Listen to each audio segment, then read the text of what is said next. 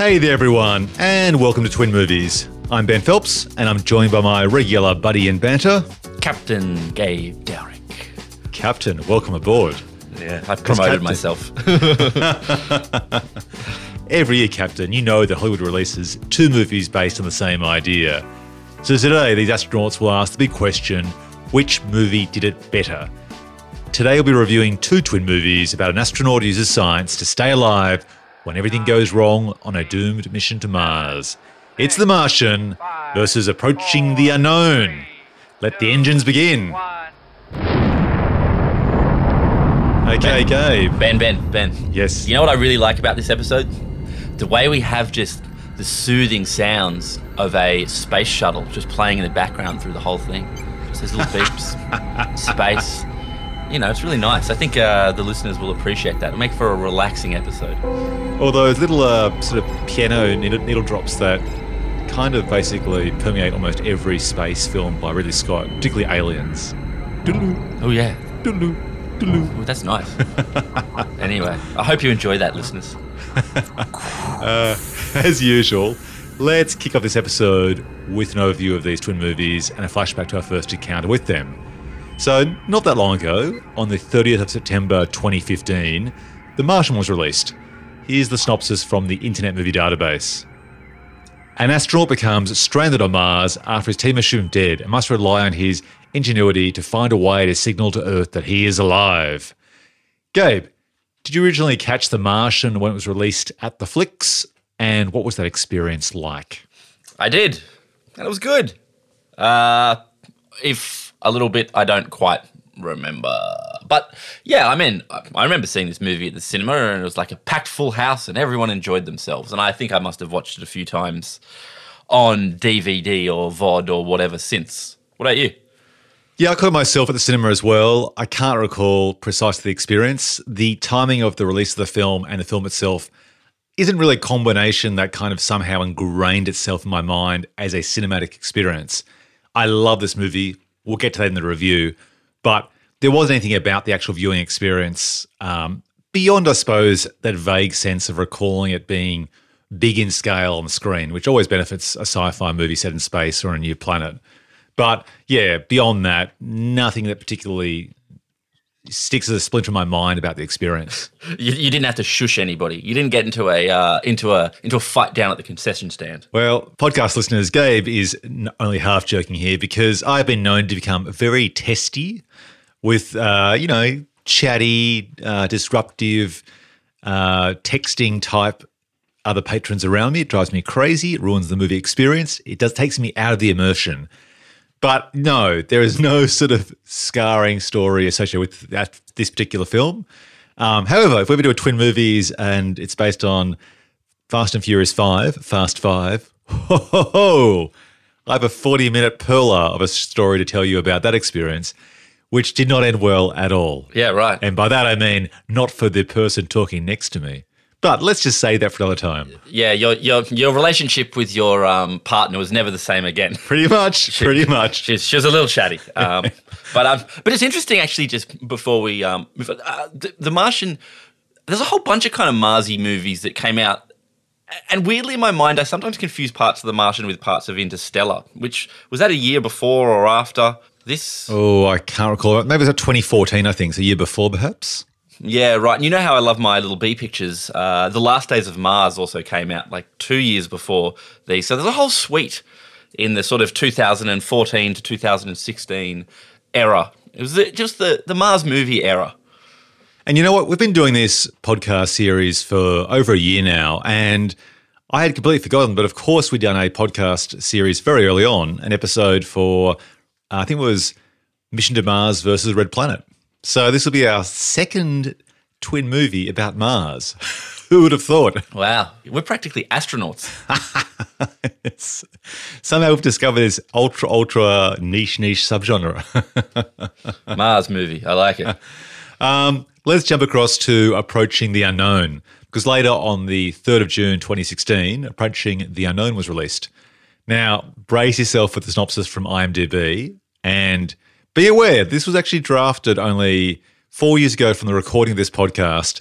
And therefore, the filmmakers or producers or marketers had a good opportunity to try and craft a particular, particularly, uh, you know, enthralling, captivating synopsis that might actually really invoke your curiosity to see this movie, given that there have been so many movies set in space around this time um, and at Mars as well. Here's the synopsis from IMDb A US astronaut prepares for a mission to Mars. I like it. It's it's stripped down. It's to the point. It's almost Hemingway like. Well, it's actually that, but also too, it's actually also not that similar to the film because he spends most of the film in the spaceship on the mission to Mars. I mean, it kind of reads to me like it's about someone actually, you know, packing his undies and socks in a bag and, you know, doing the flight simulator and stuff before actually hopping on the rocket. So I suppose it's kind of wait. correct. Hold on. A movie about a guy packing his underpants. That's I'd sure, but you're right. You're right because it's the word prepares, isn't it? He's he's he's already on the mission, isn't he? Exactly. Yeah. I mean, it's not saying he's preparing to land on Mars, which you argue that could be the case. He prepares for a mission to Mars. The film's about the mission. The film was about the journey. So, yeah, odd. Anyway, um, I assume you didn't see this one at the cinema. Did you catch this on video on demand? Uh, yes, I did. In fact, Ben, I will say I finished watching this movie about 25 minutes ago. Well, I caught, I finished watching it about 35 minutes ago, so it is fresh in my mind. Wow. Um, I actually had no idea this film even existed until we discovered this uh, twin movies combination when one of our listeners pointed it out to us, and we thought we'd have to try and give it a bash. But I was totally unaware of its existence. But when I saw the big, shiny chrome dome of Mark Strong on that poster, I was already in. That's true. That's true. And look, uh, Mark Strong's uh, appearance in this movie, no, his uh, him him being in this movie is definitely one of the reasons why I think we felt, oh yeah, we could do this. That it's you know not going to be some total throwaway. It's not like a Cinetel film or something. Maybe it'd have an element of classiness to it. or a mockbuster. Yeah, exactly, exactly. But also, Ben, I think it was one of the uh, last couple of episodes. You, you, you, you vocalized that perhaps you were really looking forward to maybe moving away from those um, Sherwood Forest set or or Tombstone set, those old timey movies, and into the into the the the vastness of space for another episode. So I hope this has filled your heart with joy. It has. This totally recharged me, this combination. Um, I was really, I was fading, you're right. I expressed that on the podcast. Um, I'd been too back in the past. The, the, the old timiness was wearing me down. I needed some uh, some glass, some metal, some uh, lack of gravity, you know, some rockets firing. I needed to jump forward into the future, or at least into some alternative universe. And these two films tick that box. So I'm back, baby. I'm back. Wow, that's good. That's good. All right, let's uh, perhaps jump to a bit of a uh, quick history lesson, uh, comparison as to how he got here with these two movies being released within the same year of each other. So let's start with the one that was released first, The Martian. Now, it was based uh, on a screenplay by Drew Goddard, and that was adapted from a novel of the same name. Uh, it's quite interesting, actually. The guy who wrote this book, I'm going kind of half from memory, half my research, but as I recall, uh, Andy Weir actually released this in installments as a blog of, uh, originally. I recall it being circulated as a bit of a behind the scenes inspiring story because he released chapter by chapter on his website this book, writing as he went. So perhaps having a very basic outline to work with, but pretty much exploring the story um, sequentially. And just basically also researching the science in this film as he went. So trying to educate himself as an astronaut to both learn the foundation knowledge and then actually apply that to solving problems he threw at his character, his protagonist, as a screenwriter or as a writer. So a pretty unique background. And I can see that people were very inspired to, to sort of do something similar where it's like, right, you can actually go ahead and, you know, make your own book and publish it on Kindle. Um, that was something that wasn't around before. The gatekeepers of um, the publishing industry, a bit like the film industry, just made it really impractical to try and, you know, break out without their support. And so this film was both a breakout in that way in terms of being a self-marketed work, but then to actually get, you know, the attention of Hollywood and be made into a $200 million movie directed by one of the kings of sci-fi, Ridley Scott, is just inspiring, I think. Yeah, it's pretty amazing, isn't it? Um, I mean, what what do you think it, it was about the?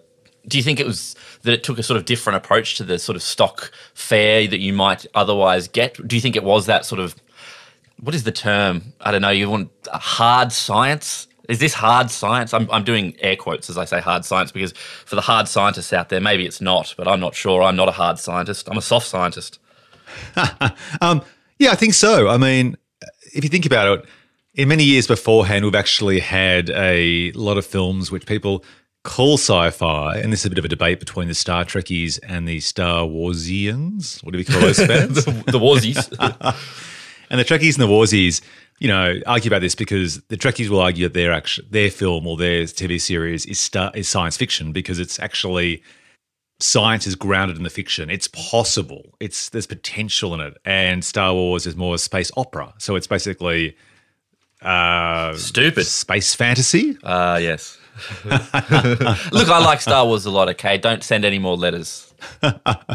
um, I'll give you a bit more background actually as to how this came about, um, because this probably explains Andy Weir's background. He was actually the son of a particle physicist and an electrical engineer, and he himself has a background in computer science. So he came to the table with that solid foundation behind him.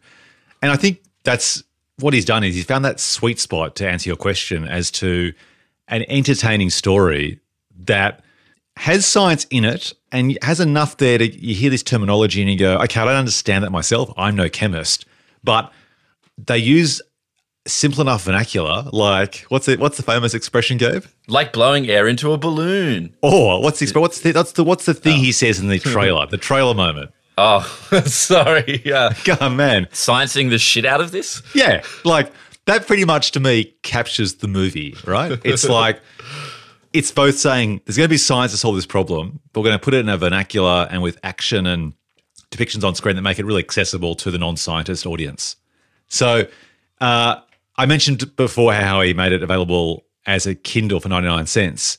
Um, just on that alone, it rose to the top of the Amazon best-selling science fiction title, and it actually sold 35,000 copies in three months, which is insane. Uh, and then it went on to uh, sell to Podium Publishing, an audiobook publisher, and then uh, it sold rights for hundred thousand dollars. Ah. And then eventually, it gets about now we're in 2014.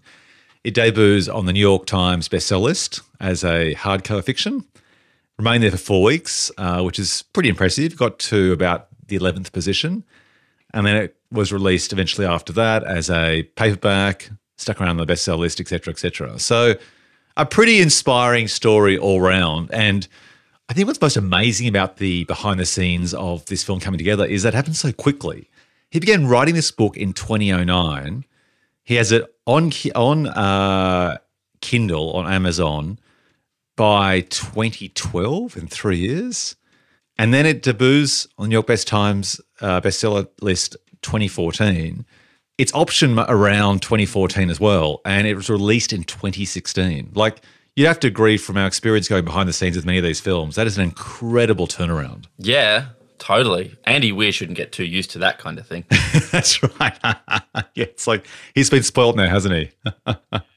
yeah, yeah, and even just reading up on him, it's like he had he has all of these other little bits and pieces in development or things that got you know. Uh, uh, adapted or, or, or pilots and stuff, and yeah, none of them have have rocketed, as it were, with the sort of speed from conception to the screens as this. So it's pretty amazing. Yeah, it's insane. It's insane. Uh, jumping across to Approaching the Unknown. Look, this film is a tiny film, and basically any information about it reflects that. Um, directed by Mark Elijah Rosenberg and also written by him as well.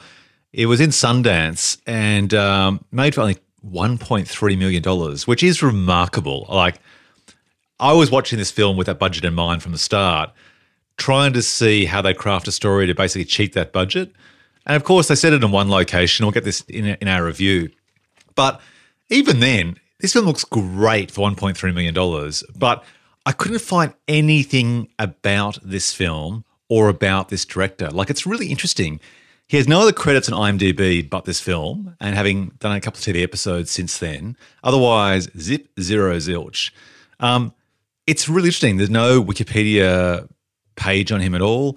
There's actually just not much information about how he came up with this idea around the same time as The Martian And I'm assuming just because it takes so long to make an indie film, it would have probably been several, several years before. So it looks like once again, it's just a case of serendipity. These both films just came out at the same time, both hitting the same zeitgeist, but with no apparent connection to the other. Yeah, I think I read maybe in some passing reference in a review that this had been written before, potentially even before um, Andy Weir's book had been published. Um, but yeah, I agree. It's weird. I guess in the age of VOD, if we had watched this on DVD, we might have got like a special features, you know, like a, uh, there might have been a behind the scenes video. But I suppose because we watched on VOD, there is not any of that. So there's not really any chance to watch a fun and insightful uh, uh, making of about this movie where perhaps some of these questions could be answered. So fuck you, VOD. um, the only thing of interest, I suppose, as to why did this particular director debut with this particular film is he had actually done a couple of um, science fiction films. One was Orbit, an omnibus movie about our solar system, and then uh, another Mars film called No Message Received. Um, so he does have a deep interest in this. Um, if you actually do a Google search, you'll actually see he is a dead ringer for Mark Strong 20 years ago.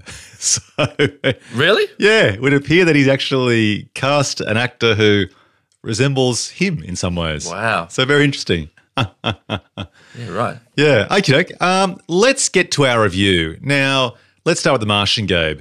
Did you like it? What didn't float your boat? And was this a good execution of the common premise it shares with approaching the unknown? I think basically everyone liked The Martian, didn't they? It's a pretty hard movie to dislike, isn't it? And I know you loved it, right? Short review, yes, yes. yeah, I mean, it's just, a, I mean, it's a, it's a real crowd pleaser, I suppose.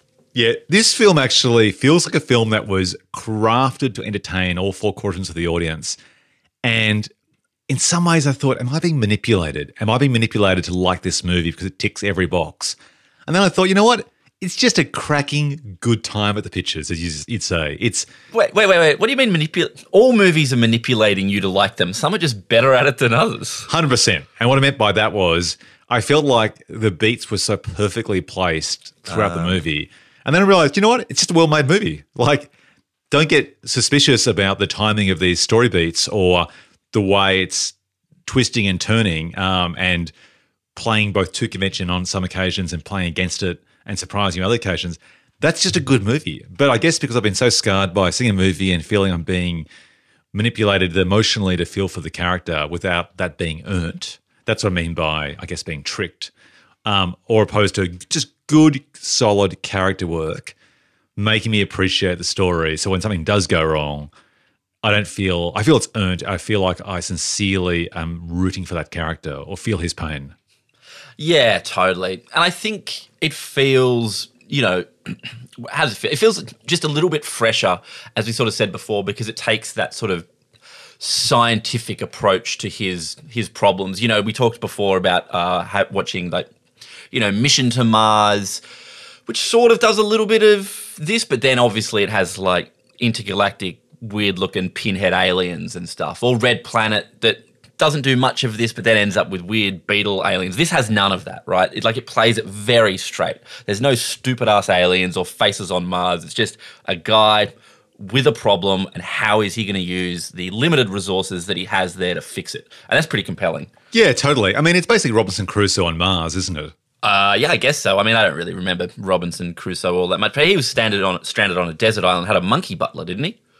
I can't recall the butler. Uh, uh, let's think, think, Castaway. It's very much Castaway, uh, yes. like Castaway with Tom Hanks by Robert Zemeckis. You know, a very serious movie, contemplative. Uh, lots of problem solving happening on screen in real time, where you're kind of like following the character's discovery of a problem, and then you're either just behind him as he tries to solve it, or working at the same time as him as he tries to find a solution with whatever's around him. Mm, mm. And I guess The Martian has the sort of dual problem narratives, which is um, Mr. Mark Watney, played by Matt Damon on Mars, just trying to like survive, make water and food, and stitch himself up, and then the sort of um, the NASA gang, sort of led up by Jeff Daniels and Sean Bean, um, who are trying to figure out a way to turn around Jessica Chastain's ship to save him, or not turn around that ship. You know, just figure out a way to get him back off Mars. Um, so it's kind of interesting to see those sort of dual narratives and what you know the, the science behind each of them. You know, it's like you know, uh, there's that great scene where Donald Glover's character comes up with some stuff that I can't really remember, but it sounded cool. It was the same science we had in Armageddon, which is like, let's throw a spaceship around a planet and slingshot it. Oh, they love slingshotting spaceships. They love slingshotting. That must be legit, right? Like you can't have it in so many movies, and you can't actually slingshot a spaceship. I'm going to be so disappointed if I'm on a spaceship one day and I pipe up when there's a problem. I'm like, we should slingshot it, and they're like, that's not real. Well, the funny thing was, I mean, you see it in Armageddon and you think, yeah, right, really? And they use that term slingshot, so everyone in the audience goes, oh, yeah, I get it now. Like, yeah, it goes round and goes faster. But at the time, I thought, well, that can't be true, or they're really stretching science in that case.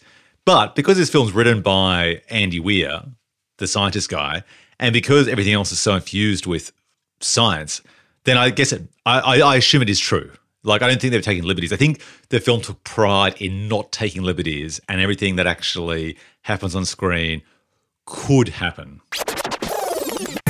Forget Armageddon. Ed Harris explains the slingshot theory in Apollo 13. How do we get our people home?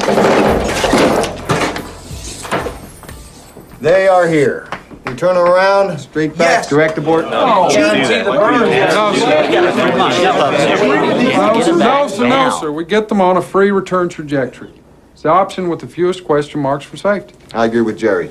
We use the moon's gravity, slingshot them around. So it's interesting when you see these sorts of uh, a movie like this that that does really try hard with you know with the science that makes you believe all of it. I suppose um, it's like watching a movie where they um, try really hard to to present.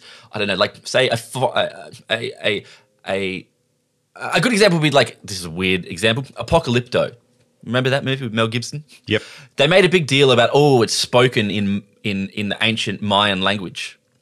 So you you hear that and you go, wow, it must all be true. Apparently, it's all bullshit. This is kind of like that. You can dress it up with the li- the language of science, and an idiot like me will believe absolutely everything because I'm an idiot like me. Yeah. But it's funny, isn't it? Because I just saw uh, Greyhound recently, the Tom Hanks movie set during, I think it's World War II. Ah, the Second World War. Yes. Yes. and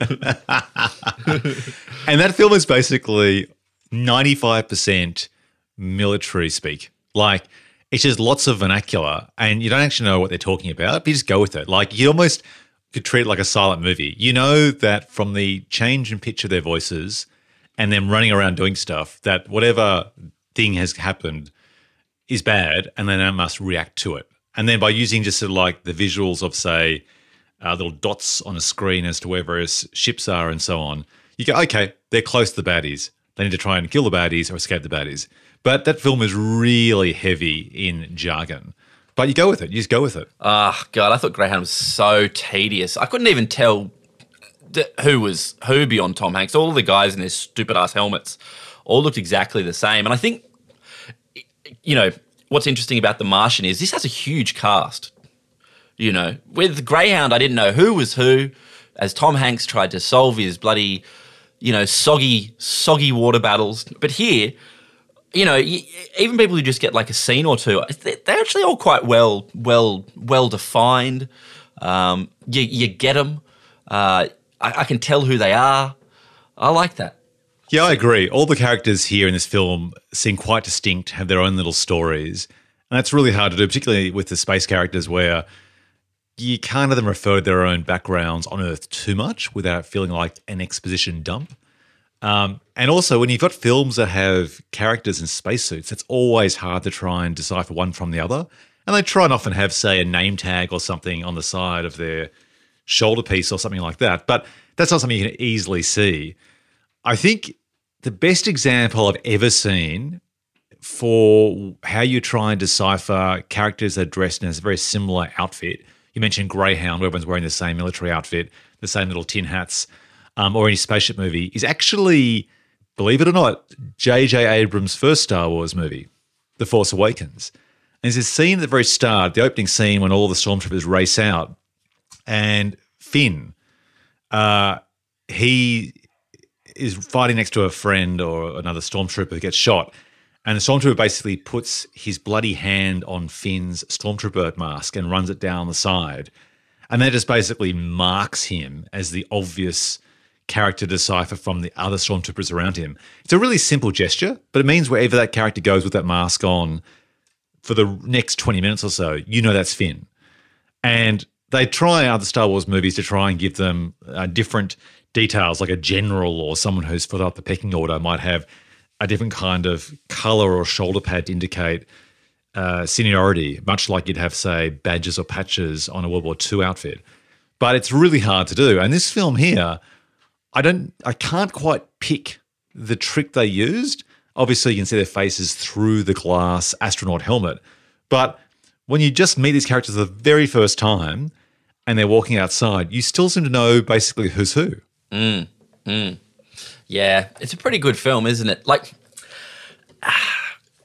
I mean, I guess if I was only ever going to ding this for one little thing, is it feels a little bit like it starts running out of steam towards the the end, just a just a touch. Where, where, at which, at which point, when he gets to the spaceship, he's going to basically, you know, strip down and go into space? Yeah, yeah. But he's got to drive across Mars listening to ABBA or something, and then strip down the spaceship, and you know, I don't know. It just I maybe maybe I was just a little scienced out by then, but but but I love all of that, and it's interesting actually when we get to the approaching the unknown. I actually love all of the more low key stuff where he's problem solving at the beginning of his journey, and in a weird way, it's like you know I'd watch a I don't know six hour Béla Tarr version of The Martian, which is just like the slow slow movie version, which is just him just doing his day to day, living on Mars, making his potatoes. Yeah, I agree with that. It's quite meditative, isn't it? Yeah, yeah. It's it's weird. It's almost like that horror movie thing where the first half of horror movies are often more interesting than the second half, where it's atmosphere, and by the end they have to escalate. You know, so you you start with just creepy birds hitting windows, or you know, dogs dying, or kids hearing claps or voices, and by the end you have like a floating nun demon, and you're like, yeah, that's kind of shit. Uh, it was better when it was just the sort of the atmosphere, and that's what I really like about the the Martian. Probably like the first half, where in a way, just watching him try and figure out how to, you know, uh, get water is is is for me the juice, as it were. Yeah, I think like Castaway, um, and this happens as well in Approaching the Unknown. There's something that when you've got a character by themselves and they may talk to themselves because they're they're either lonely or they're just thinking out loud, and they're trying to do something just so uh, perfunctory as find water that we in developed countries take for granted, and they're just looking at what they've got around them and going, "How can I extract juice from a rock? You know, water from a rock here, like." it it is, I guess, one of the most primal, basic challenges. It kind of puts into perspective something like a Transformers movie where the stakes just become ludicrous and crazy. And this goes right back to that really stripped basic value of we eat, we drink, we live. And how does he do that when he doesn't have all the usual tools at hand? Um, and I agree. There's something kind of, um, I said meditative before. There's something uh, serene watching him sort of plant those potatoes. Um, it's like the visual version of, I think you mentioned it before in this podcast. Is it ASMR? yes, exactly. Um, just update our listeners who aren't familiar with what that acronym is and that particular interest slash fetish slash hobby. Well, I mean, I don't know if it's a fetish. Maybe some people fetishize it. Yeah, I mean, there's probably sexy ASMR. Anyway, it is uh, the autonomous sensory meridian response, uh, a sort of sensation that you know is happens in the scalp, but it's often triggered. People like uh, videos where people talk very softly and make noises. Maybe not that noise, Uh, anyway, uh, a, there's a whole subculture of YouTube videos around ASMR, but yeah, it's kind of it is kind of like that, and that's why we've had that uh, spaceship uh, sound effect playing throughout this whole review, or have we? I don't know. Maybe we killed that. Maybe it's still going. bleep, bleep, bleep, bleep. But yeah, it is. Th- look, you can get like the ten hours of spaceship sounds on YouTube and just listen to that. You know, so in the same way that people like to keep the Truman Show on all night just to watch him sleep. I'm saying maybe you know if they wanted to do the the 10 hour The Martian movie and it's just you know uh, Matt Damon fossicking through Kate Mara's poop to uh, plant potatoes, maybe I'm there for that. Well, that's what I was saying though about being a visual version of ASMR, and that Yeah. you're watching him just sort of like you know plant the potatoes, and you think to yourself on the page that's going to be really boring, but you just you give yourself over to the story. I think because you know the stakes are so high, you don't mind watching this really perfunctory process of like planting potatoes because you know if it doesn't work, he dies. You set that same scene just in say any other film like let's say Heat, for example. If we had say Robert De Niro planting potatoes, right? Um, in a film where the bank robbery is the juice, is the action, that has no value. And that's the that's why I think it's interesting this film because you engage in the sorts of things that on Earth you would find boring, but here it just has this really heavy stakes, and so you're really invested in it. Although maybe Natalie Portman looking for her barrettes is the potatoes. I'm not sure. Um, totally, totally. Hey, lady, why are you so interested in me planting potatoes? That's right. what else? What, what a great cast. Have we talked about that? No, it- Damon, Chastain, Wiig, Daniels, I. Pena, Bean. It is a, it's a great cast, and I say it every time we talk about quality US movies, but what the Americans get so well is they cast brilliantly. And it's a great cast. Everyone's at their A game. And they're just so interesting. Like they bring, I think, more uh, they infuse their characters with more personality than perhaps is on the page but they the characters are also created very well by the writer as well. Like I love, for example, who's that particular character who is the blonde woman from the Black Mirror TV series who is in Mission Control? I think it's Mackenzie Davis. Oh, yep, yep. Like small role, but she's really good. You know, um, they're all great. Um, Jeff Daniels, like walking that line between being like the leader who has to be, he does have EQ, he can empathize, but he has to be the person to be devil's advocate to say, you know what? And there's that classic conundrum, isn't it? Like Sophie's Choice. Like, do we risk five lives to- to save one? Like, are we going to spend millions of dollars to save one single person when they lose pilots, astronauts, people across the planet all the time? Um, and what I think this film gets so right is that the spirit of NASA is totally infused in the rescue mission, which is this is beyond money. This is beyond um, one person's life. If we can save this one guy, then that's as important as inhabiting Mars. It says that it's our humanity that will make it possible for us to colonize Mars. And I think Jeff Daniels did a really great job of being really tough in that regard in terms of challenging everyone's, you know, heartstrings to try and save Watney. Uh, but at the same time, just sort of relenting enough um, and supporting them when the opportunity arises. Yeah, true. What a stupid thing, though, to go and try and colonize Mars. What a bunch of idiots. I mean, Don't mention that to Elon Musk. uh, philosophically, I think it's just a stupid idea, but go just live in a desert. or Like, or just try and save this planet. oh, yeah, yeah. I mean, What's easier, to save this planet Totally. or move to an entirely new planet that is hostile and try and make, first of all, make oxygen available on that planet, which is like a big challenge, and start afresh there? It seems like maybe just if we stop shitting in our own backyard on Earth here, that'd be a lot easier. yeah, totally. So stupid. Anyway, Can I criticize one casting choice? oh, I bet I know. Is it is it the wee? Oh, the count of three. Yeah, yeah. Kristen Wiig. Sorry. On three, Ben. Uh, yeah. Um, I don't know why she's in this film. I tried on the third viewing to give her the benefit of the doubt. I don't think she works, and I don't know why someone like Ridley Scott would cast her in this role. And even if he does, I don't think she has the capacity, much like who's the other actor that we've had issues with um, from Saturday Night Live? Kate McKinnon, I think it was. McKinnon. McKinnon.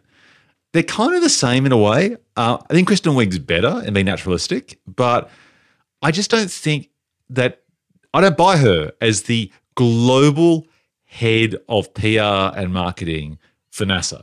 Like one of the most stressful, important roles for this particular mission in the world. Um, and she has seems to have no poise at all.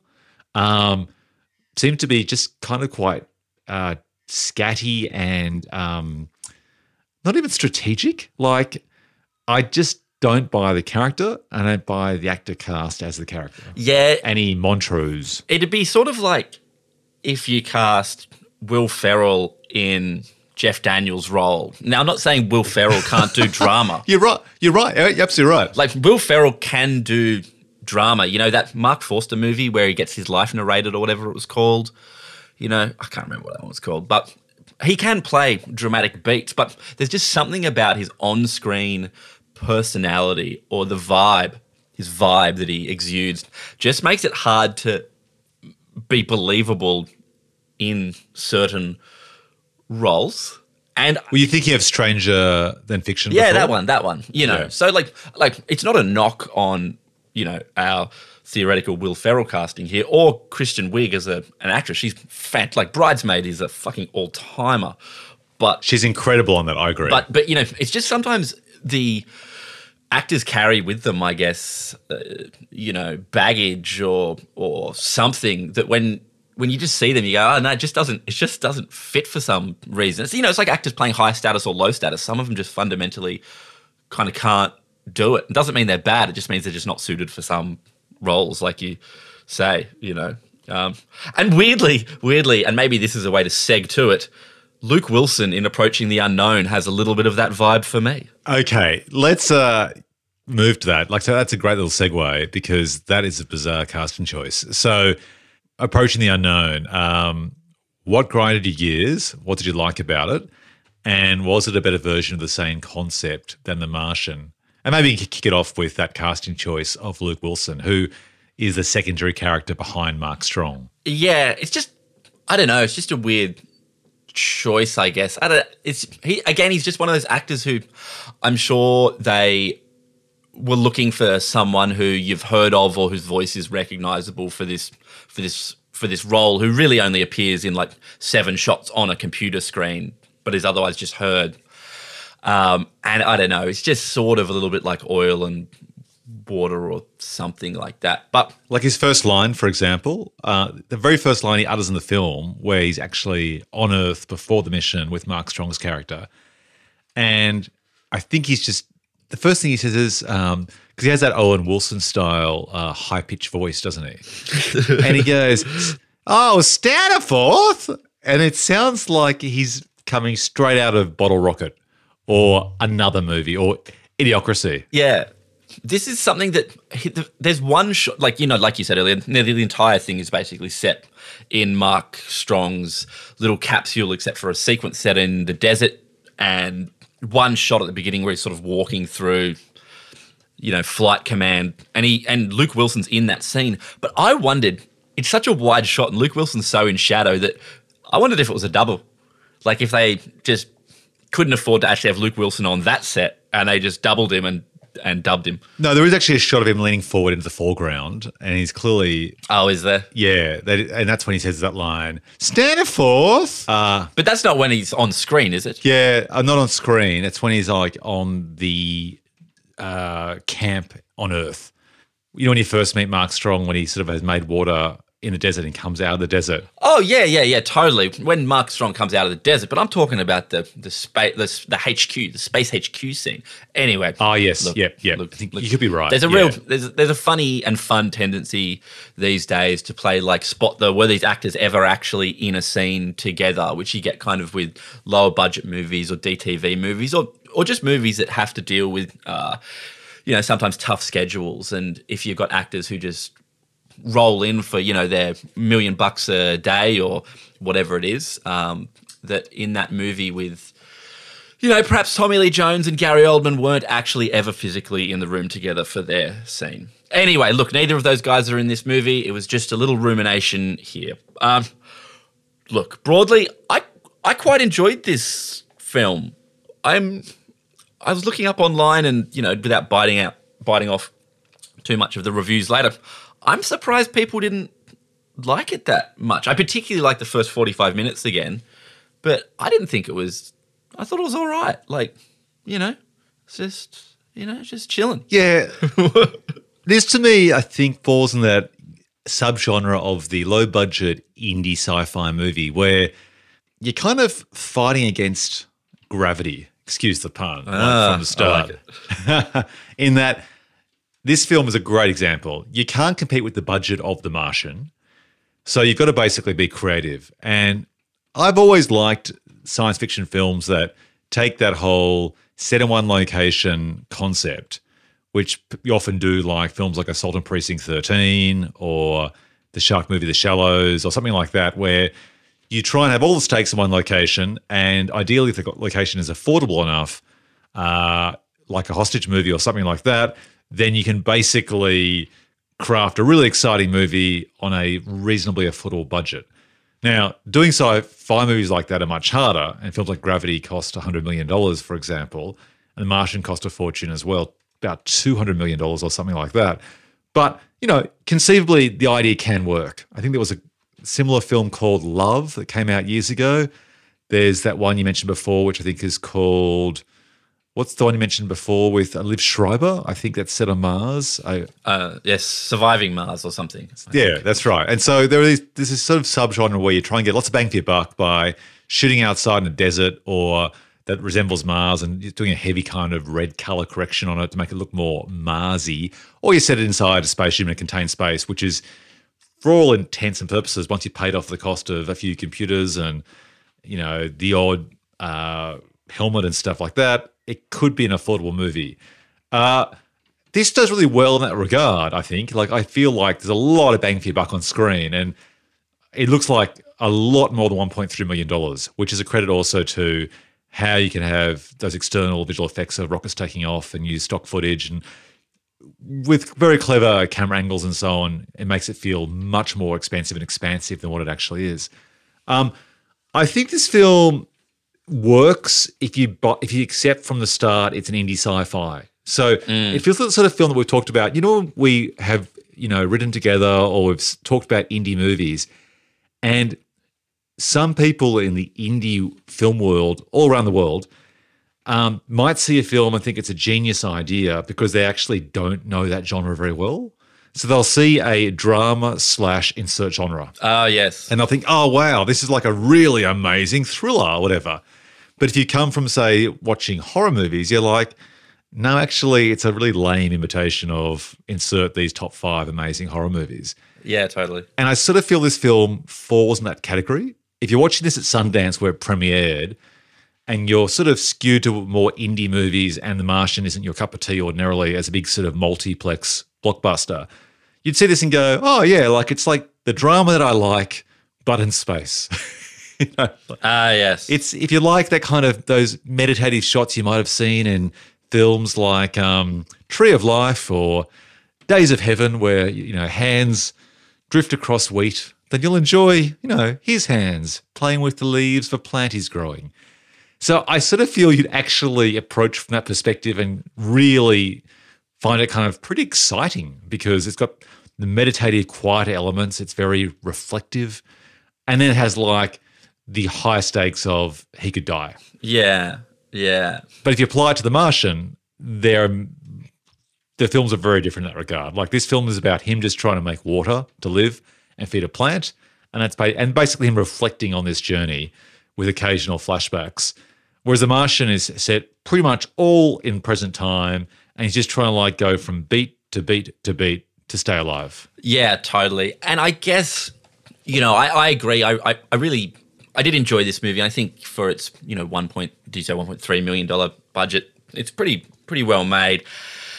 I guess that's a little bit of the issue, like you've said. Maybe it's not quite sure what it wants to be. Like the first half an hour or something seems like it's really going to be about this guy trying to, you know, uh, again, what's that shitty term? hard science fiction? Like it's just going to be a bit more about him trying to figure out how he can make his little device work, which will provide him with the water that he needs to to survive on Mars.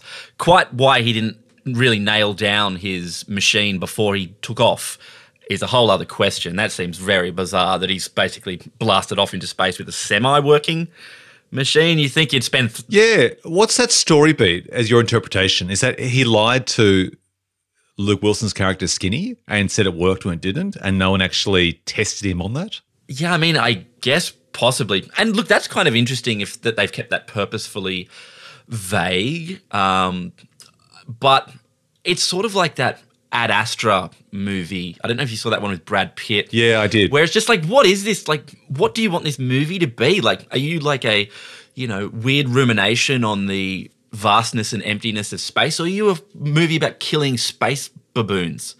Like, it just, it's just a little bit unsure. Like, you know, The Martian seems very confident in knowing what it is, whereas approaching the unknown sort of feels like it wants to have its cake and eat it too, as being a, you know, it's just, it's a little bit it's a little bit hard sci-fi, but it's also a little bit like Solaris, but it's also a little bit 2001. And I don't know, maybe those elements never really quite click together. I think that's a really good uh, reference to Ad Astra because you're right. Ad Astra is probably, I would say, the Frankenstein love child of The Martian meets Interstellar meets Approaching the Unknown, in that it has like bits of action, it has scope and scale of Interstellar, and then it has this reflective relationship aspect to it where he's sort of like searching for his dad.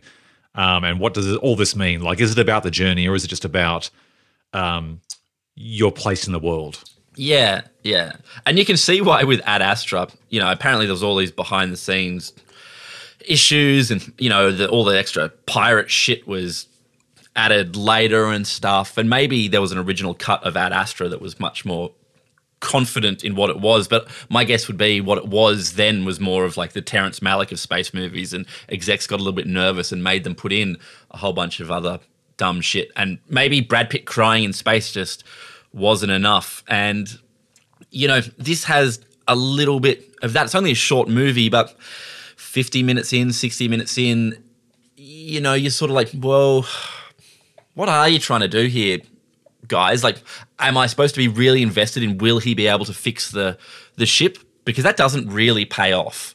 He sort of does, he sort of doesn't. Like, or or am I supposed to be just going along for the vibe, you know? And I love a vibe movie, but this sort of isn't quite that either. Um, And it feels like at the end of Approaching the Unknown, too, that when he lands on Mars and he gets out and he spends probably five minutes as he sort of walks along to a vista, that the film then cuts to black and the point's meant to be it's about the journey, not the destination. It's about you discover who you are and what's important on the way. Um, and perhaps getting there, he's not going to get the answers he wants. Yeah, although halfway through, I was like, I'm pretty confident this whole uh, space uh, trip is just a metaphor for him being dead. And he died in the desert, and, you know, uh, the people that he's hearing, uh, Luke Wilson's character, are like like Danny Aiello in Jacob's Ladder. Basically, all movies lead back to Jacob's Ladder. Is he dead along the way? And, you know, so what do you think of that theory? That's interesting. Um, do you think that's still having seen the film now? No, no, I don't really think so. I think that sort of runs out of steam. Although, you know, any movie that has flashbacks to a guy lying on his back in the desert, uh, you know, I guess it's Dying, dying of thirst. yeah, it's hard not to be just like, duh, maybe it's all a dream. like, Yeah, yeah. Look, yeah, and also because they throw away a lot of the, the space and science stuff, and there's these big unanswered questions. Like we said, like why is he blasting off by himself with a machine that doesn't seem to fully work? You know, like Yeah, it feels like there should be a reveal in the movie that gives a greater sense of what his motivation is. Like, is his motivation to be the first to land on Mars come hell or high water because he, it's about ego? Um, is it about that he um, wants to escape Earth? you know, that's an interesting idea, isn't it? That it's not about where you're going to, it's about where you're escaping from. And the Martian's very clear. He wants to escape Mars to live. Uh, and he's only trying to live in the meantime until he can be rescued. Whereas in this film here, it's the reverse. He's on the way to Mars, he's experiencing the crisis on the way.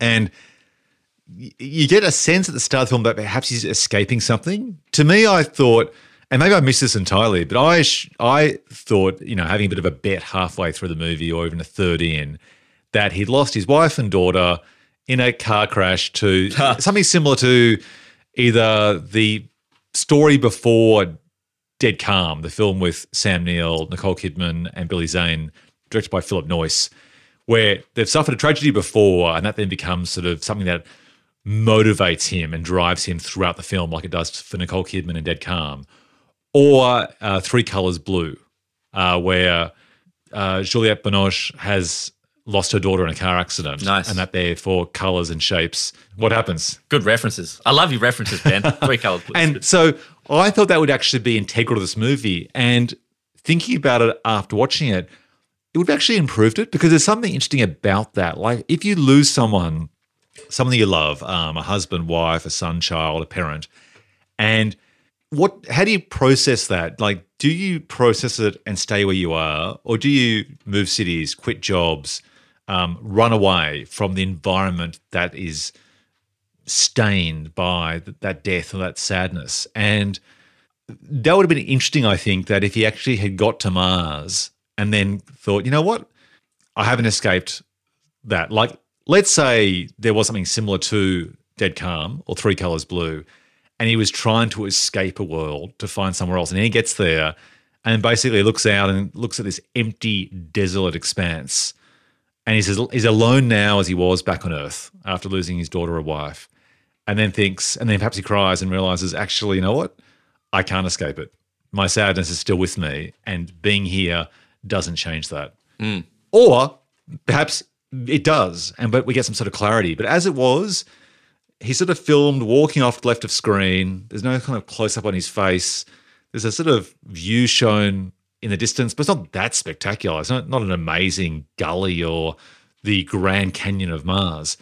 And so I sort of feel there's a missed opportunity there. Yeah, I think you're right because Mark Strong is a fantastic actor, and goddamn, whenever he turns up in movies, uh, I got to point at the screen and say to anyone, "Oh, that's Mark Strong." And look, he maybe he's wearing a wig, maybe he's making a big accent choice. Who knows? But it's always great to see him in movies, and he's good in this. But you're right, the character is something of a, I don't know, an empty vessel, as it were. Like there's just. There's just not a huge amount there, is there? I think basically Mark Strong um, imbues his character with a lot more authority and empathy from the audience than almost 90% of other actors could. Um, like he's doing a lot of heavy lifting with not many lines of dialogue and not much to react to.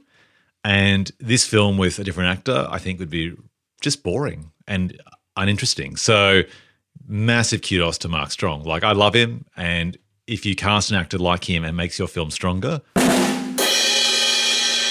well done. But if you could actually had a slightly stronger motivation behind the character and Mark Strong, even better. Yeah. So what do they give him? They just give him that sort of slightly ephemeral um, jerk off motion dialogue, which I love in movies, you know, where he wants to give everything up for a moment of pure wonder. Um, but I mean, what is that? That's not that's not much. And you're right. At the end, we never even see his reaction to a single moment of pure wonder. Or maybe that's the point. Maybe Mars does not even provide that for him. I'm not. I'm not sure. It is. I guess it's. I don't want my hand held. I'm not. I'm not a complete dummy, but it is quite opaque, isn't it?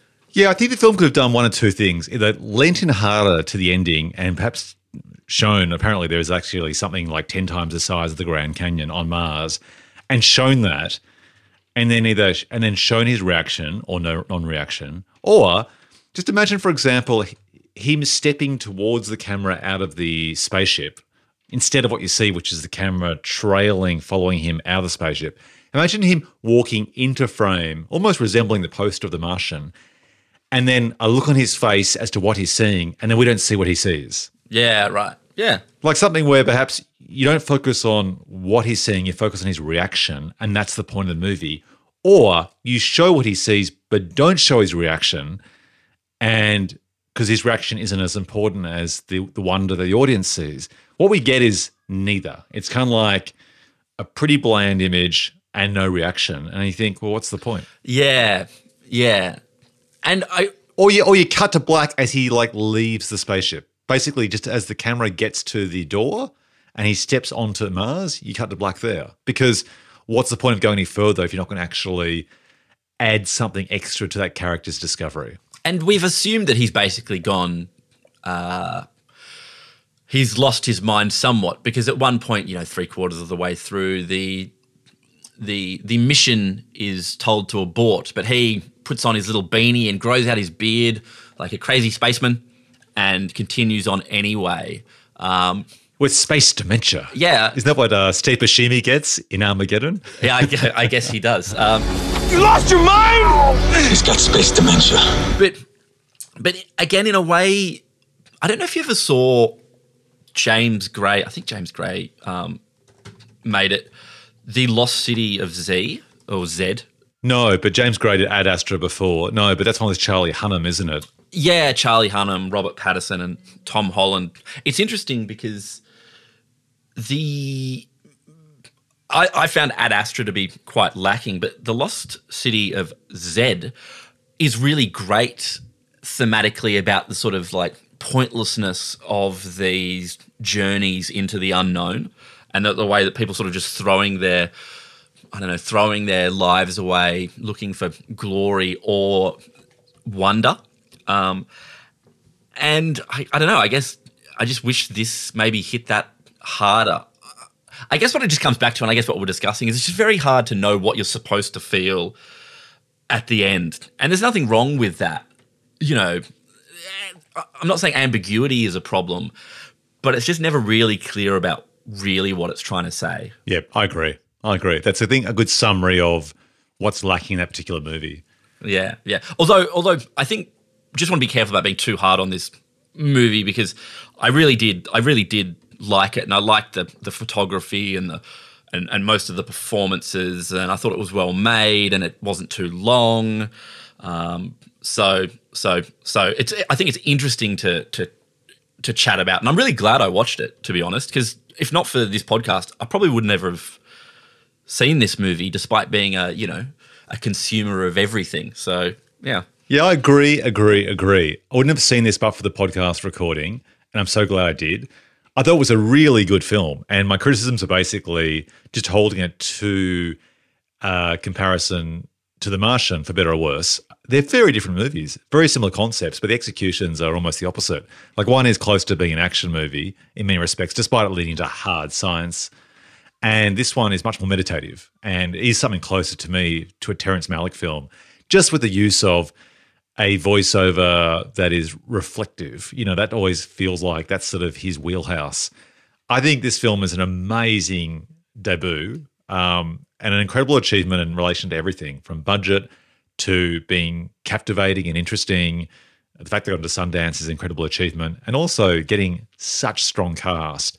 And even with the cast, we haven't really spoken about the other cast besides Luke Wilson and um, Mark Strong, but the other guys who aren't particularly recognizable names and are in small roles, they're fantastic. Like they're really good. Like they they're unsettling, and they've both been in space. These two characters for quite a long time, and uh, they feel a little bit. Um, they're, they're distressed. One's called Worsley, and the other one's called Green Street, and they you feel like they could possibly kill him um, or sabotage his mission at the brief point when Mark Strong's character Staniforth is sort of doing a bit of a stopover um, to drop off resources to them and, and take off, and it's really well done. And um, I don't, I haven't seen those actors before, but to get famous actors like Mark Strong, Luke Wilson, particularly Mark Strong doing great work, and then to cast in only those other three other roles uh, and cast so well, I think it's an incredible achievement. So,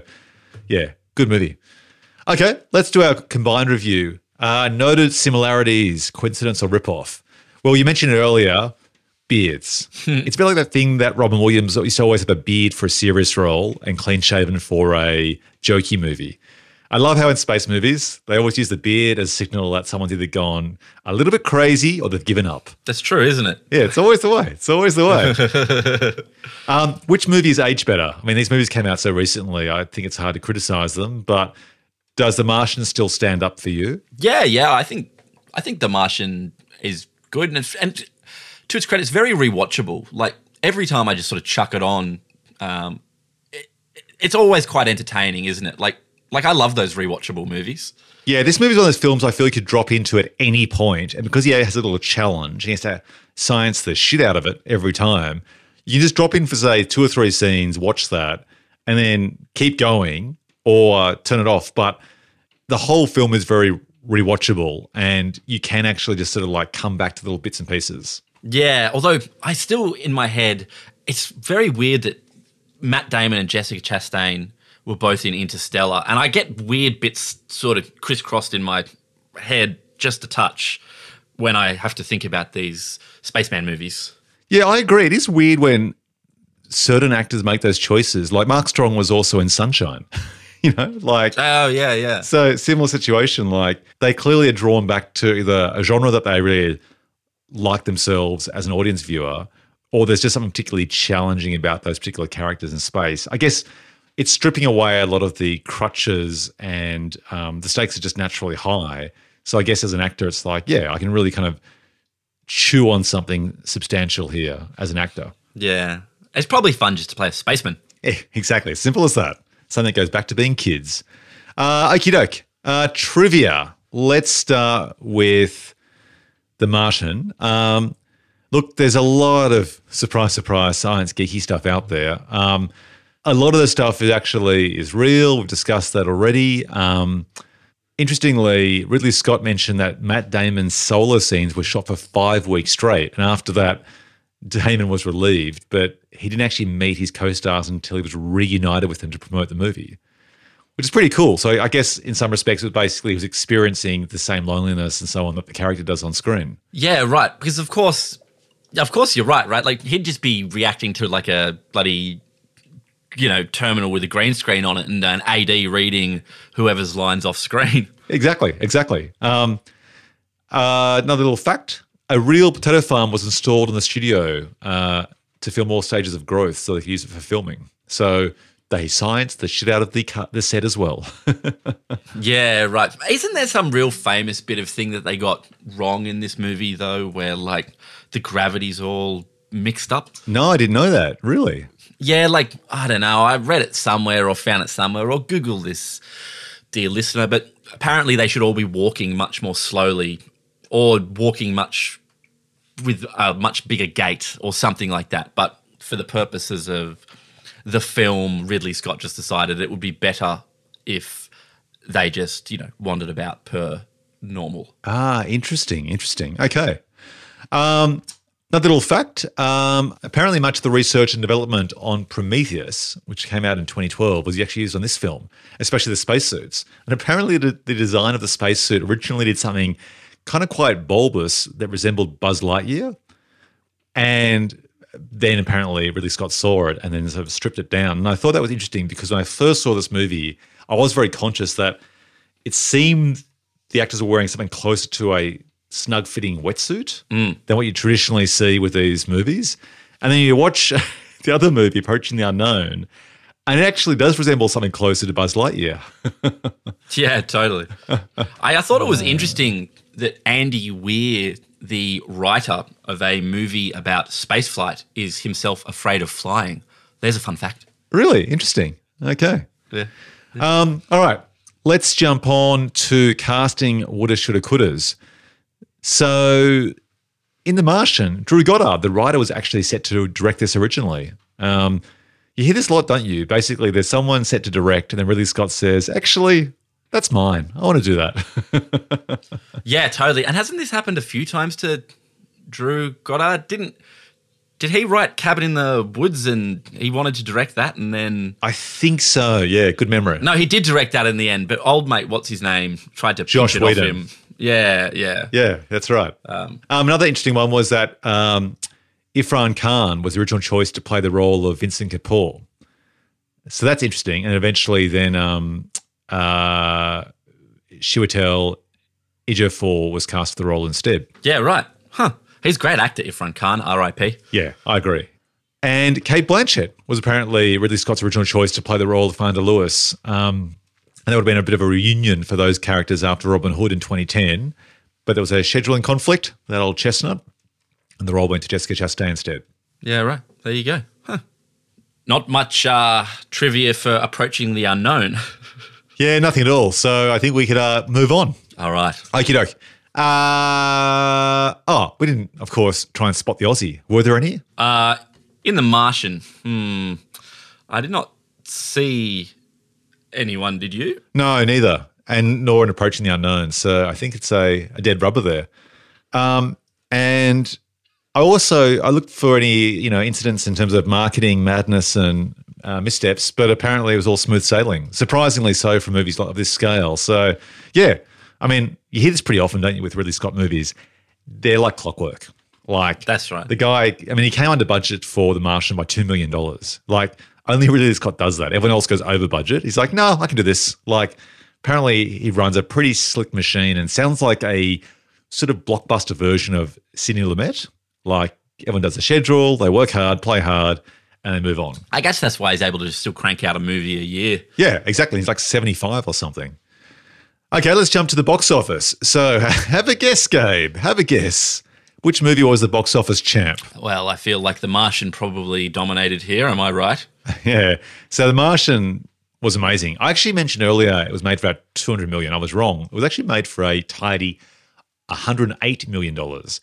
Uh, it did 228.5 million dollars in the states plus plus 402 million dollars overseas for a worldwide total of 630 million dollars Wow. off a $100 million budget. So huge smash, particularly in a time when people often go and see, you know, remakes, sequels, Marvel superhero type movies. Um, pretty impressive for a, again, quote, hard science fiction, unquote, movie.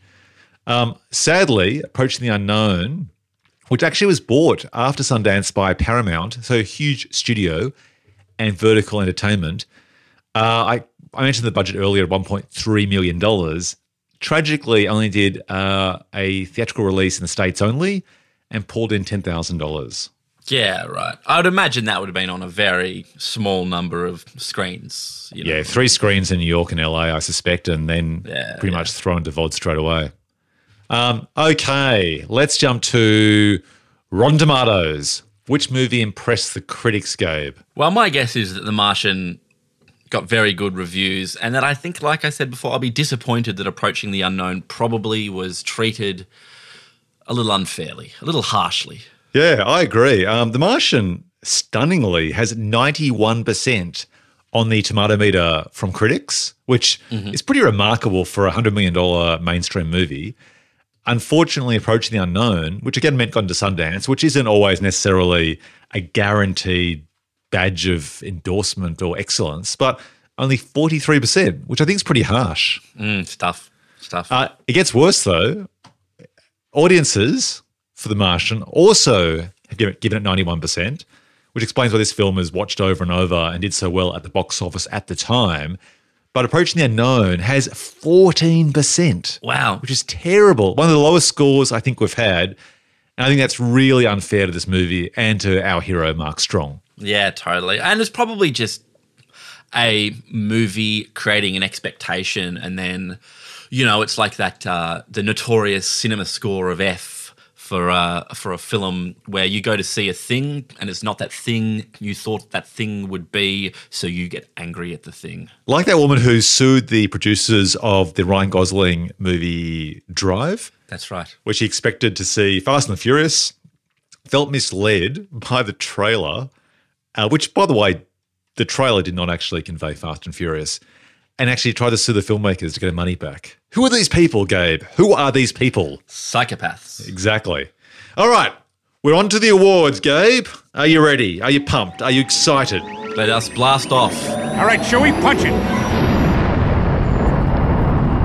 Into the unknown. Wow. And given that we have a film, given that we have one movie with a massive cast and one movie with like three actors, I, I get the feeling it's going to be quite lopsided, Ben. Yeah, I think we're going to cruise through these awards. So I think The Martian might take it out overall. Let's start with the title, though. There's a chance here for Approaching the Unknown to score a few points early on before we get to the cast. So, best title. Uh, I'm going to say something controversial. I don't really like either of these titles hugely. Ah, okay.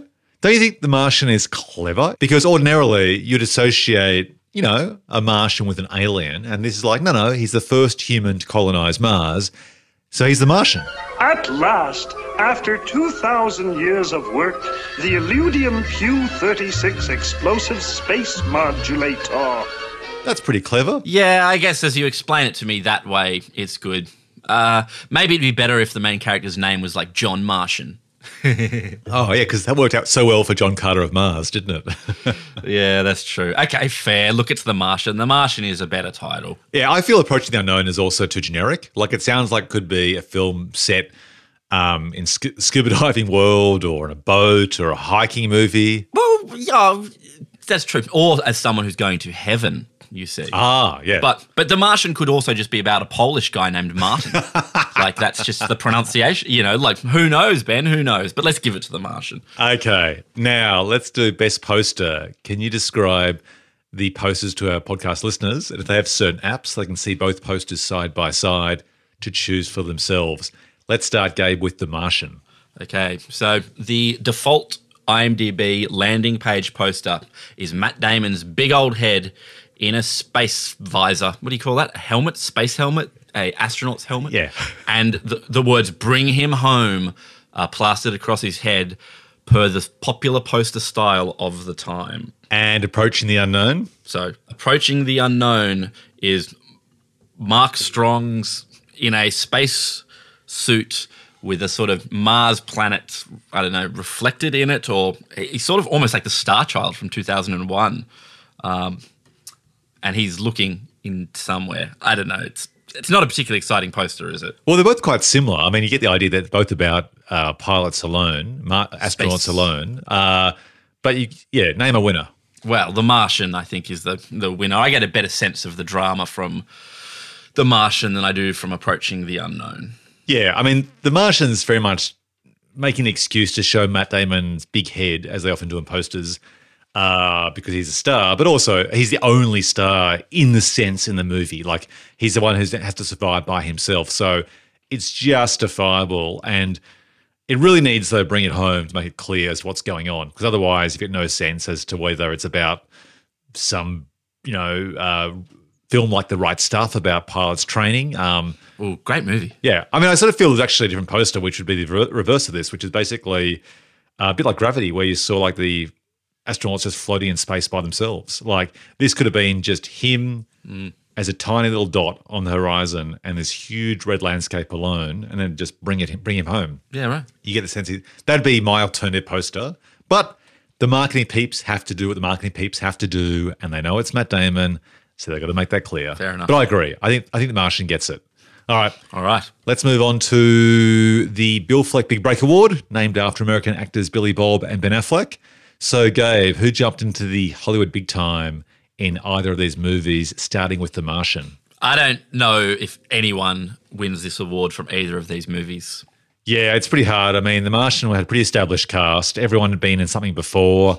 Chastain obviously had been in Zero Dark Thirty, Kristen Wiig on SNL, Jeff Daniels on everything from the newsroom right through to um, Dumb and Dumber. The greatest film of all time, Dumb and Dumber. Yep. yes. I mean, I, no one jumps out. Maybe you could say Aksel Hennie. He played the character of Axel Vogel. He's a, a Norwegian actor. I hadn't seen him before. He's been around for quite a bit, but I guess it was a pretty big break for him to be being a big American. but no, no one exploded through. You know, no one like. It's not like Colin Farrell in Tigerland or something. I don't know. Yeah, I agree. Good. Yeah, it's good. Good reference. Uh, how about approaching the unknown? I mean, they're all pretty. I mean, there are a couple of small actors I mentioned earlier, but But no one's talking about Charles Baker. You know, exactly. Yeah. Okay. Dead rubber. next. All right, moving on. The Before They Were Famous Award or Blink and You'll Miss Them. Uh, Anyone jump out there with The Martian? No, not not really. I didn't I didn't see anyone in a small role who in the last four years has now, you know, it's not like bloody uh, Timothy Chalamet is in there as, you know, Matt Mark Worsley's son, Mark Watney, Worsley, and Linda McGaggy. So Yeah, I agree. I mean, Mackenzie Davis, for example, had already been in Halt and Catch Fire uh, beforehand, so she'd already had a few breaks already. Um, yeah, I agree. I, I think it's the same with Approaching the Unknown as well. Like, Yeah. I guess you could say I would give it to the director of Approaching the Unknown. Okay. In fact, nice, nice. and maybe also you could argue the writer of the original novel of The Martian, Andy Weir. oh yeah, okay, good, good. Let's give it to them. Okay, they're going to share it. Yeah, why not? Okay, we're generous. All right.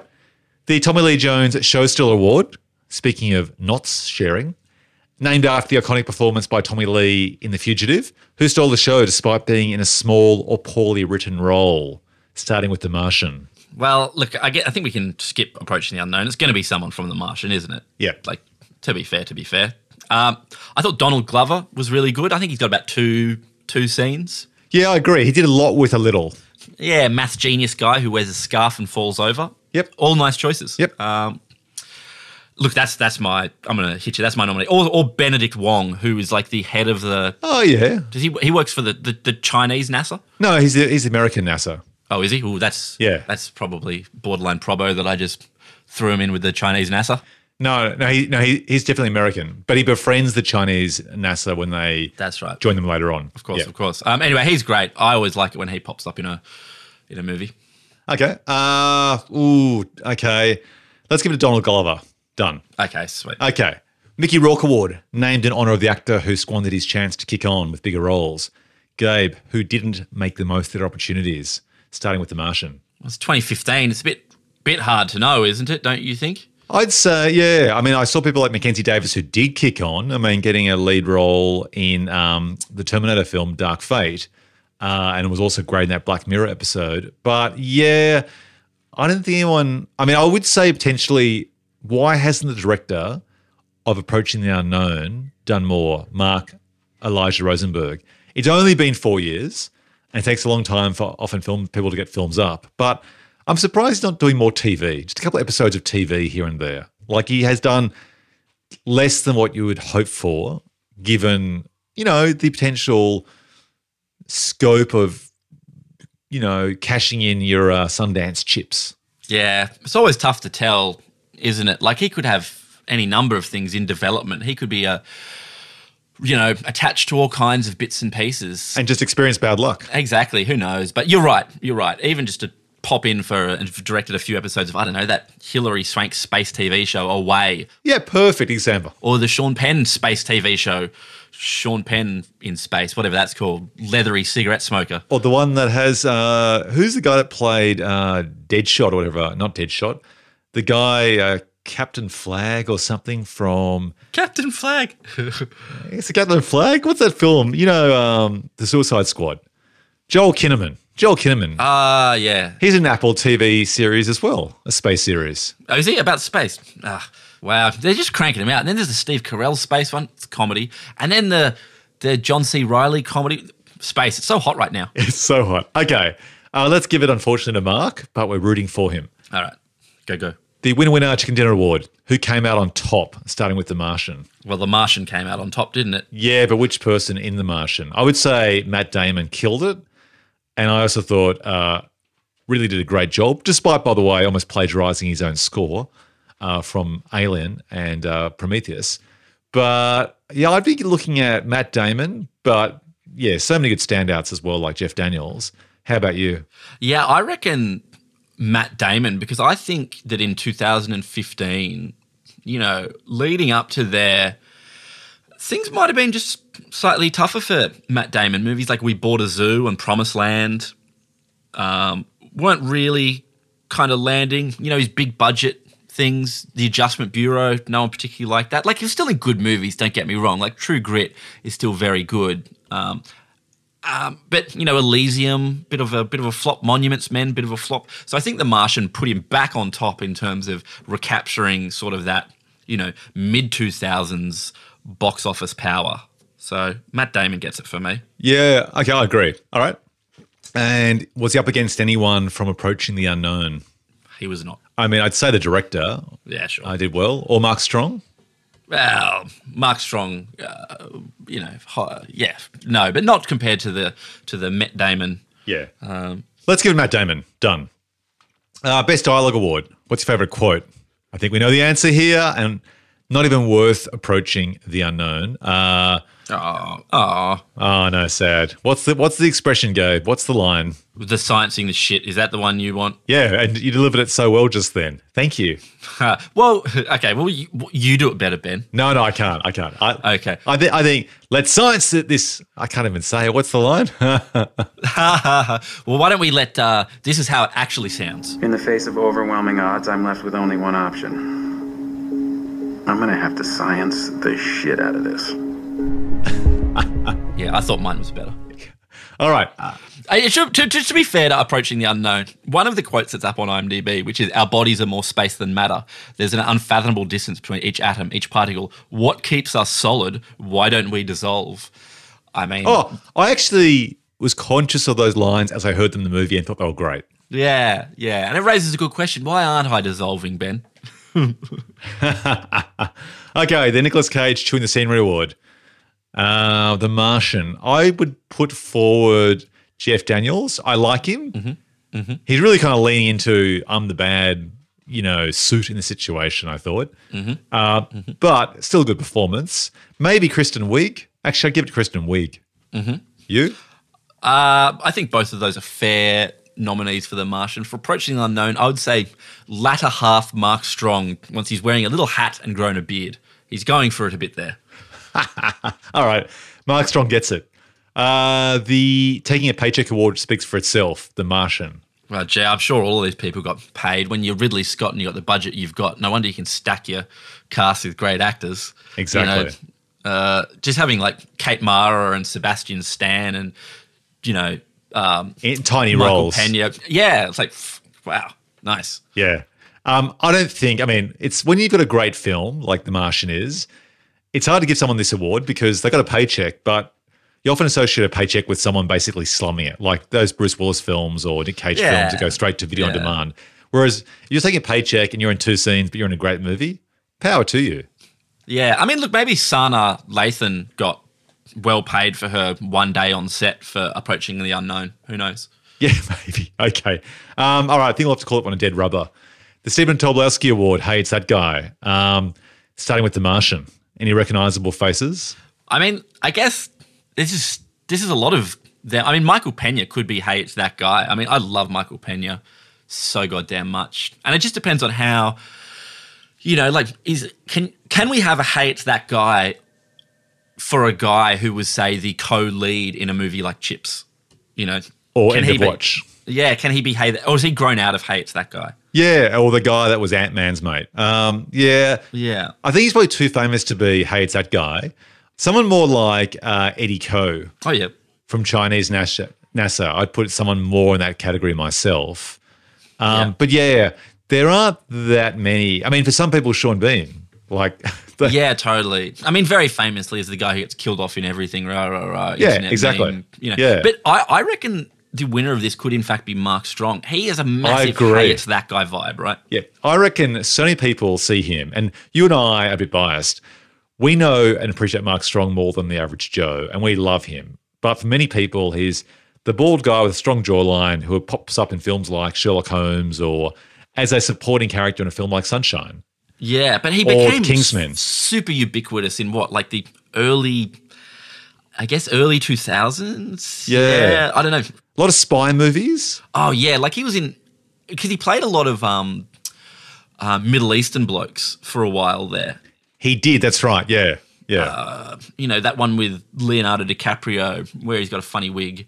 Um, Yeah, Body of Liars. yeah, that one. Yeah, But god damn it, it's great whenever he turns up in stuff. I'm always just so pleased. he has a great look that he can actually play different nationalities and you just buy it. Yeah. like very international in that sense. A bit like that a actor from Whale Rider, the Maori actor Ah, Cliff Curtis. Cliff Curtis. Like I wonder if Mark Strong and Cliff Curtis ever been in a movie together. God, That'd be a great combination. Great combination. that that would make me dissolve. Uh, okay, I think Mark Strong gets it. Uh, the Delroy Lindo Award for great actors who aren't cast often enough. The Martian. Who? Who do we think's not cast enough? I'm surprised I didn't see Jeff Daniels in more. Um, I think he's cast enough. I'm just surprised he's not cast in more. Um, I, I would. I mean, I think Chiwetel Ejiofor is amazing, but he's cast in quite a lot. Um, I don't think there's anyone really. I mean, I, I, I might say Mark Strong, but he gets cast a lot as well. So Yeah, totally. we might be looking at no winner for this award. Uh, I think you're right. No winner here. All right. The Memphis Raines Award, inspired by Nick Cage's absurdly named character from Gone in 60 Seconds. Were there any wacky names, Gabe, in either of these movies? Well, the Martians are all pretty. The Martians, the Martian, all pretty standard stock names. I guess in Approaching the Unknown, we've got a character with a nickname Skinny, but that's not really enough, is it? No, it is weird he's called Skinny because Luke Wilson is not. And I don't sort of understand that choice. Like, it doesn't really add anything to the character to call him Skinny. So, No, it sort of it sort of bothered me that Mark Strong's character was named William D. Stanaforth, and I thought just call him Stanforth. yeah, I agree. What's this extra dang A in there? I agree, So yeah. that's the best we're going to do here. I think. All right. I think we give it to Skinny. Okay. The Memento Award. Now, we hadn't seen Approaching the Unknown, but any particular scenes that we'd completely forgot about in The Martian until we rewatched this for the, you know, fourth time or so. Not, not really. Did anything really pop for you? Go, oh wow, I couldn't remember that at all. No, nothing jumped out to me at all. I mean, most beats. This film's quite sequential, and I was quite invested, so I remember most of it. I'd forgotten about that part where he kind of like cries when he first hears Jessica Chastain's voice. Oh yeah. Um, that, that's kind of quite emotional. It's that part where he basically breaks, where he's about to take off and he realizes this is it. Like, this is going to happen. I'm going to die. I'm going to survive, but they're here for me.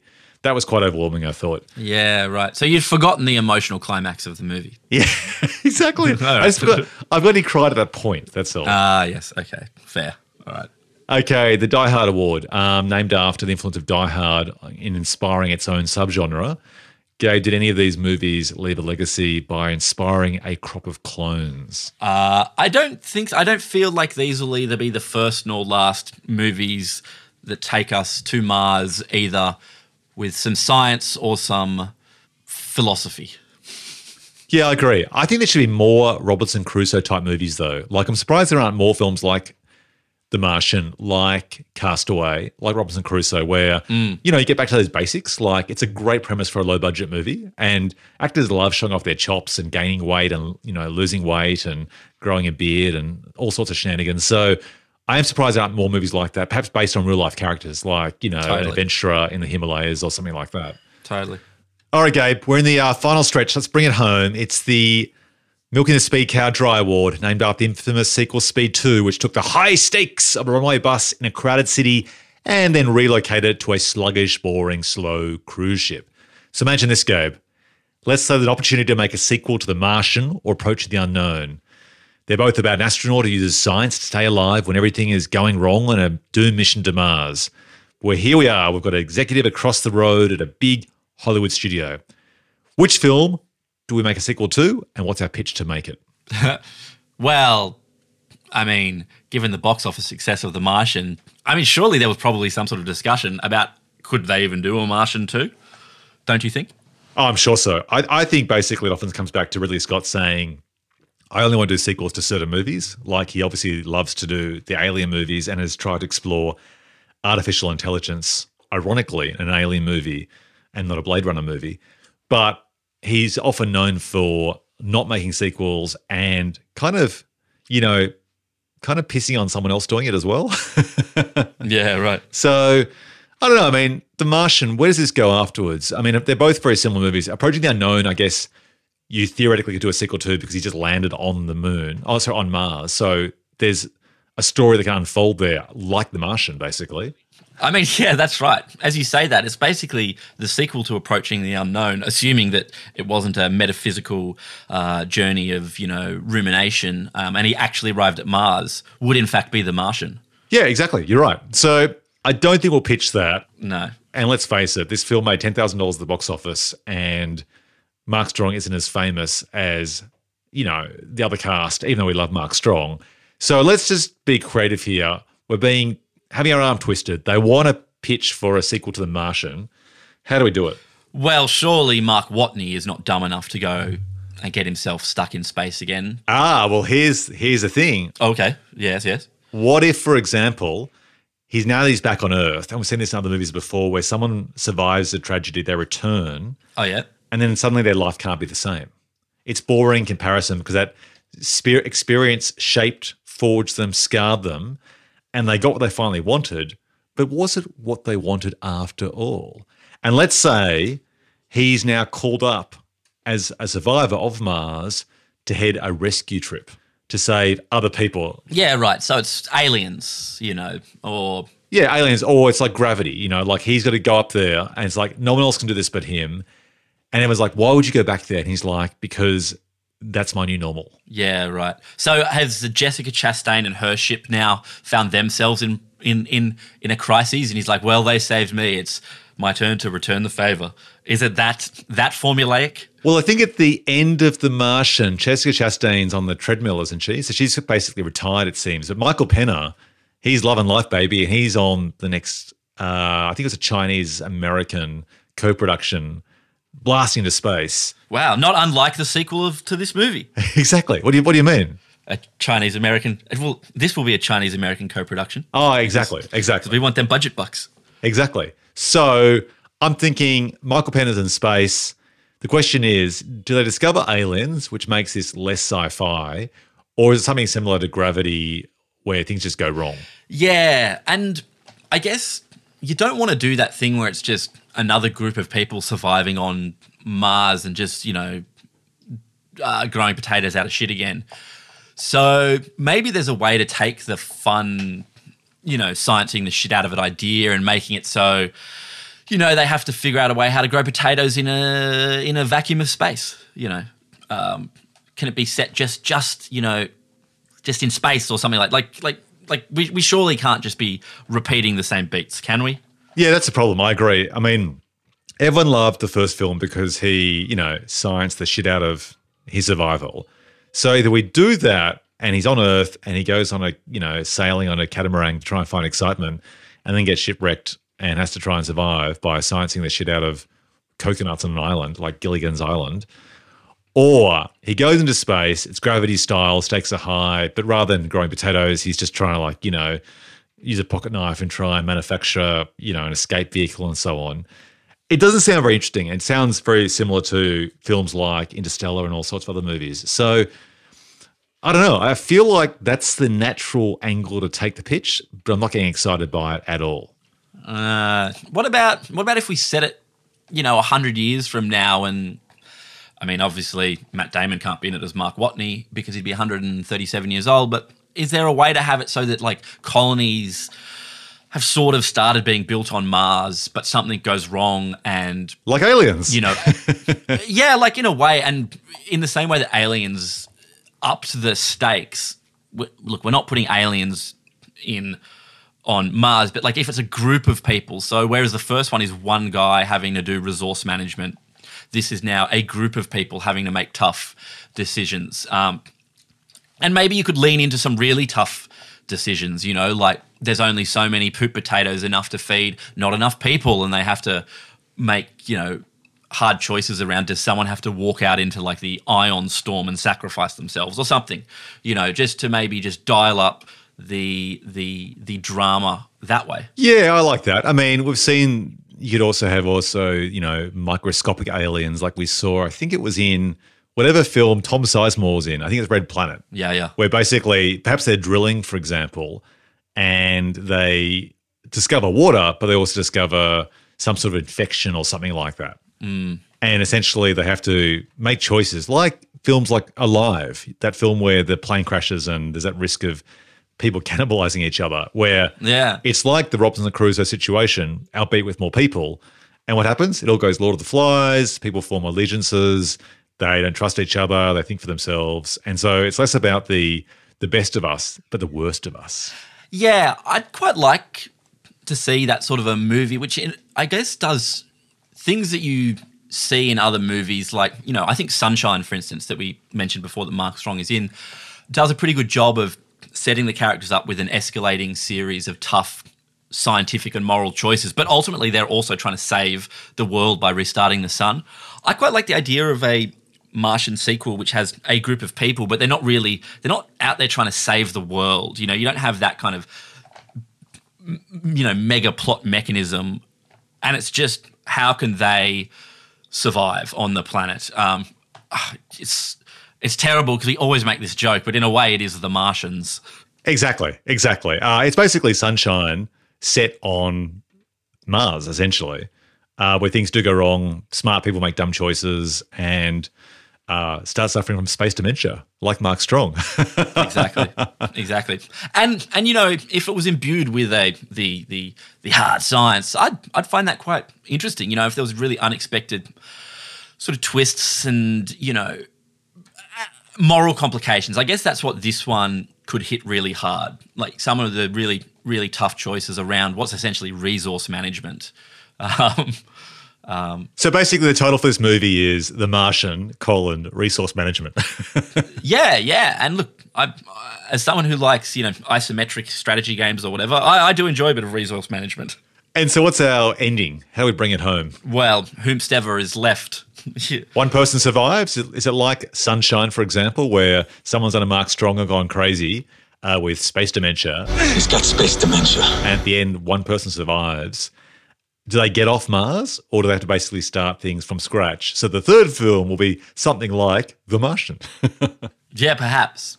I mean, I think the circle of life. I think because we're trying to do sort of realism and stuff, you know, more than one person can survive, and I don't think we need any space meanies to arrive or anything like that. But yeah, you know, like maybe there can be some sort of dust storm or something. But but yeah, I don't know. I think I think I think the added complication of just having more people, more mouths to feed, more air that needs to breathe could be interesting. Okay. And what's our title? The Martian. Yeah. God, we can't go a single episode without making that fucking joke, but here it actually applies. All right, The Martians. Uh yeah, okay. Let's just go. We'll just look we'll just we'll just put that and then in, in parentheses working title. Excellent. And that's how we make a sequel to the Ridley Scott, Matt Damon vehicle that was a smash, The Martian. Okay, that brings us to the end of the show. A big thanks to our awesome sound editor, Sam Haywood, for making this episode sound so fantastic. You can find Sam as at Showtown Sound on Insta. Gabe, where can listeners find more of your work and musings this week? On Twitter, at Gabe Dowrick. Uh, and I'm at Ben Phelps on Twitter and Insta and youtube.com slash Ben Phelps. And you find this pod and all the others in the usual places like Apple Podcasts, Spotify, and Google Podcasts. Thanks for listening, folks. If you enjoyed the show, please share with your mates and spread the word. Gabe, take care, bud. And uh, I look forward to another ep of Twin Movies very soon. Thanks, Ben. I thought it would be distracting having those radio sounds uh, that Sam added between every single time we talk to each other to simulate the vastness of space, but in the end, it kind of worked. I agree. Shh. Thanks, Gabe. Shh. Over and out, Gabe. Bleep, bleep, bleep. Bloop, bloop, bloop. Bleep, bleep, bleep.